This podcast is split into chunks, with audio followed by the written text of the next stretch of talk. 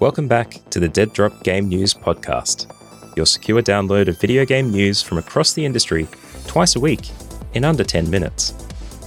I'm your host, Matthew Bliss, and boy, has Microsoft really made a shot across the bow this week. That's a pretty big teaser, so I'm just going to let that settle for a bit. Let's get stuck into it though. For all the stories from today's episode, head to deaddroppodcast.com, and these are the gaming headlines for the 23rd of February, 2023. So, the story so far Microsoft has tried their best to make the Activision Blizzard acquisition happen. Sony has been complaining quite a lot that they're worried about games like Call of Duty being exclusive to Xbox. And of course, the EU has their sights set on making this deal as hard as possible. But now Microsoft has, as I said, made a shot across the bow by offering a binding 10 year legal agreement with Nintendo to bring Call of Duty titles to Nintendo platforms with full feature and content parity. It looks like Xbox is finally putting their money where their mouth is, because they have told Sony in the past that they've been willing to offer 10 years, even longer, that the games would be available on PlayStation even though Microsoft would own Activision Blizzard. And historically, there's been speculation that Nintendo would like to have Call of Duty, but just hasn't had it yet. And here, a brand new platform is getting this opportunity to access that content. And at the same time, Microsoft is saying, hey, Sony, 10 years is a possibility on any platform, and everything that we've been saying about making it available everywhere has been true. In addition to this, it's also been announced that they've done a deal with Nvidia for 10 years to bring Xbox Game Pass games to GeForce Now, their cloud gaming service. This is interesting in response to the study that came out of the EU market regulator saying that Xbox xCloud had an unfair advantage in the cloud gaming market and might have squeezed out Stadia.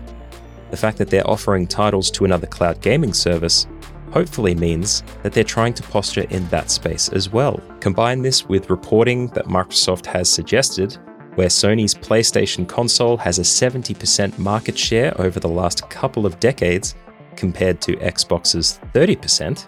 And this looks like an incredibly strong play by Microsoft to try and control the conversation and bring Activision Blizzard into the fold. In Australian video game development news, it seems that the Northern Territory government has seen fit to add a games development grant into their Screen Territory funding program for 2022 to 2023. What this means for game devs is that if they are based in the Northern Territory, they can apply for up to $10,000 to complete a video game concept, $25,000 to complete a prototype, and up to $40,000 to get their game ready for early access. This combines together with South Australia and Victoria and the federal government of Australia all having games development initiatives to supply money and increase the economy for video games in Australia, which is really great to see. If you're a game developer or know of someone who lives in Australia, maybe even the Northern Territory, send this podcast episode to them, send them a link, and hopefully they can get a bit of money.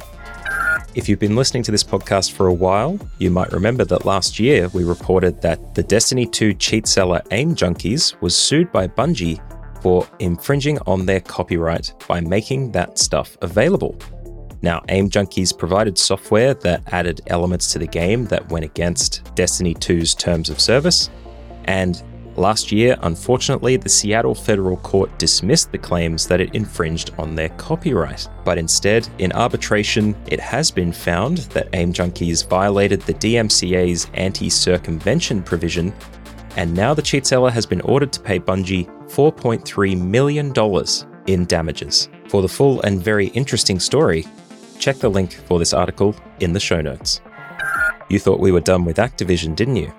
It seems that staffers there have learned of a breach that happened in December 2022, but not from the company itself.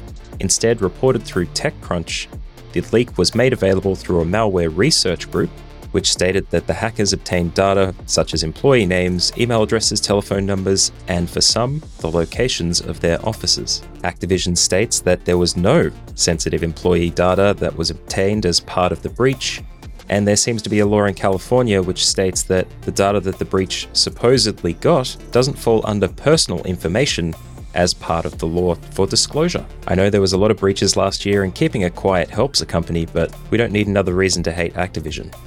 They've already given us so many. Reporting through GamesIndustry.biz and Ampere Analysis shows that the gaming market is in decline for the first time in 10 years in the UK. Spending on video games dropped 1.6% in 2022, and there was a fall in spending towards the end of 2022. But despite this, the report shows that numbers remain 23% higher than in 2019 or pre pandemic levels. The mobile games market dropped 3%, the console market dropped 1%. Very small numbers here, but when you're talking about revenue in the billions, it can be a big impact.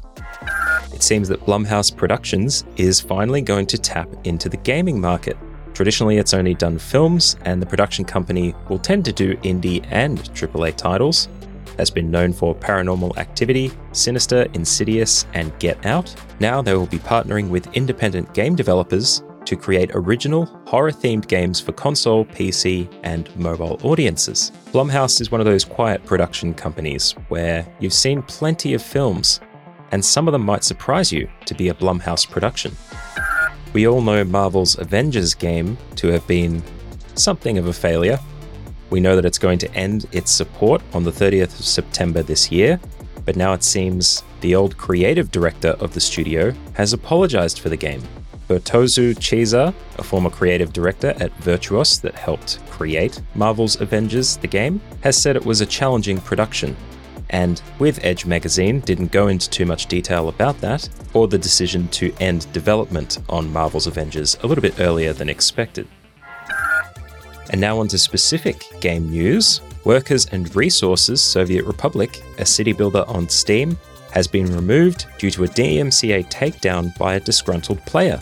It seems that this particular player made some contributions to the community. The developers saw fit to make some changes to the game in a certain game mode based on the inspiration of that contribution. The player wanted credit, they didn't want to give it, and so he issued a DMCA takedown request and made his sentiments known on Steam and to the developers themselves. And so the content creation market continues to churn.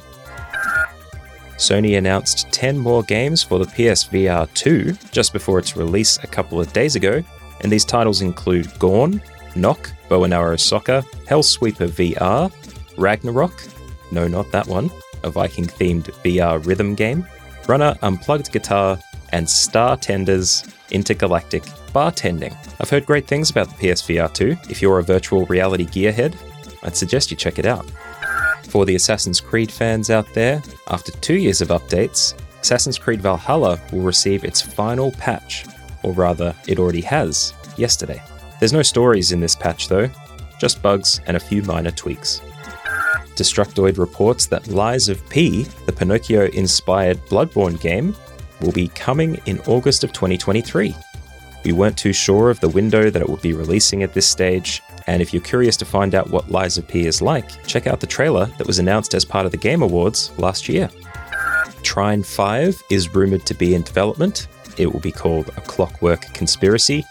And Trine is one of those indie games, a 3D platformer, puzzler kind of thing that kind of floats in the background. I'd say if you've ever bought a Humble Bundle, you probably have a copy of Trine lying around somewhere.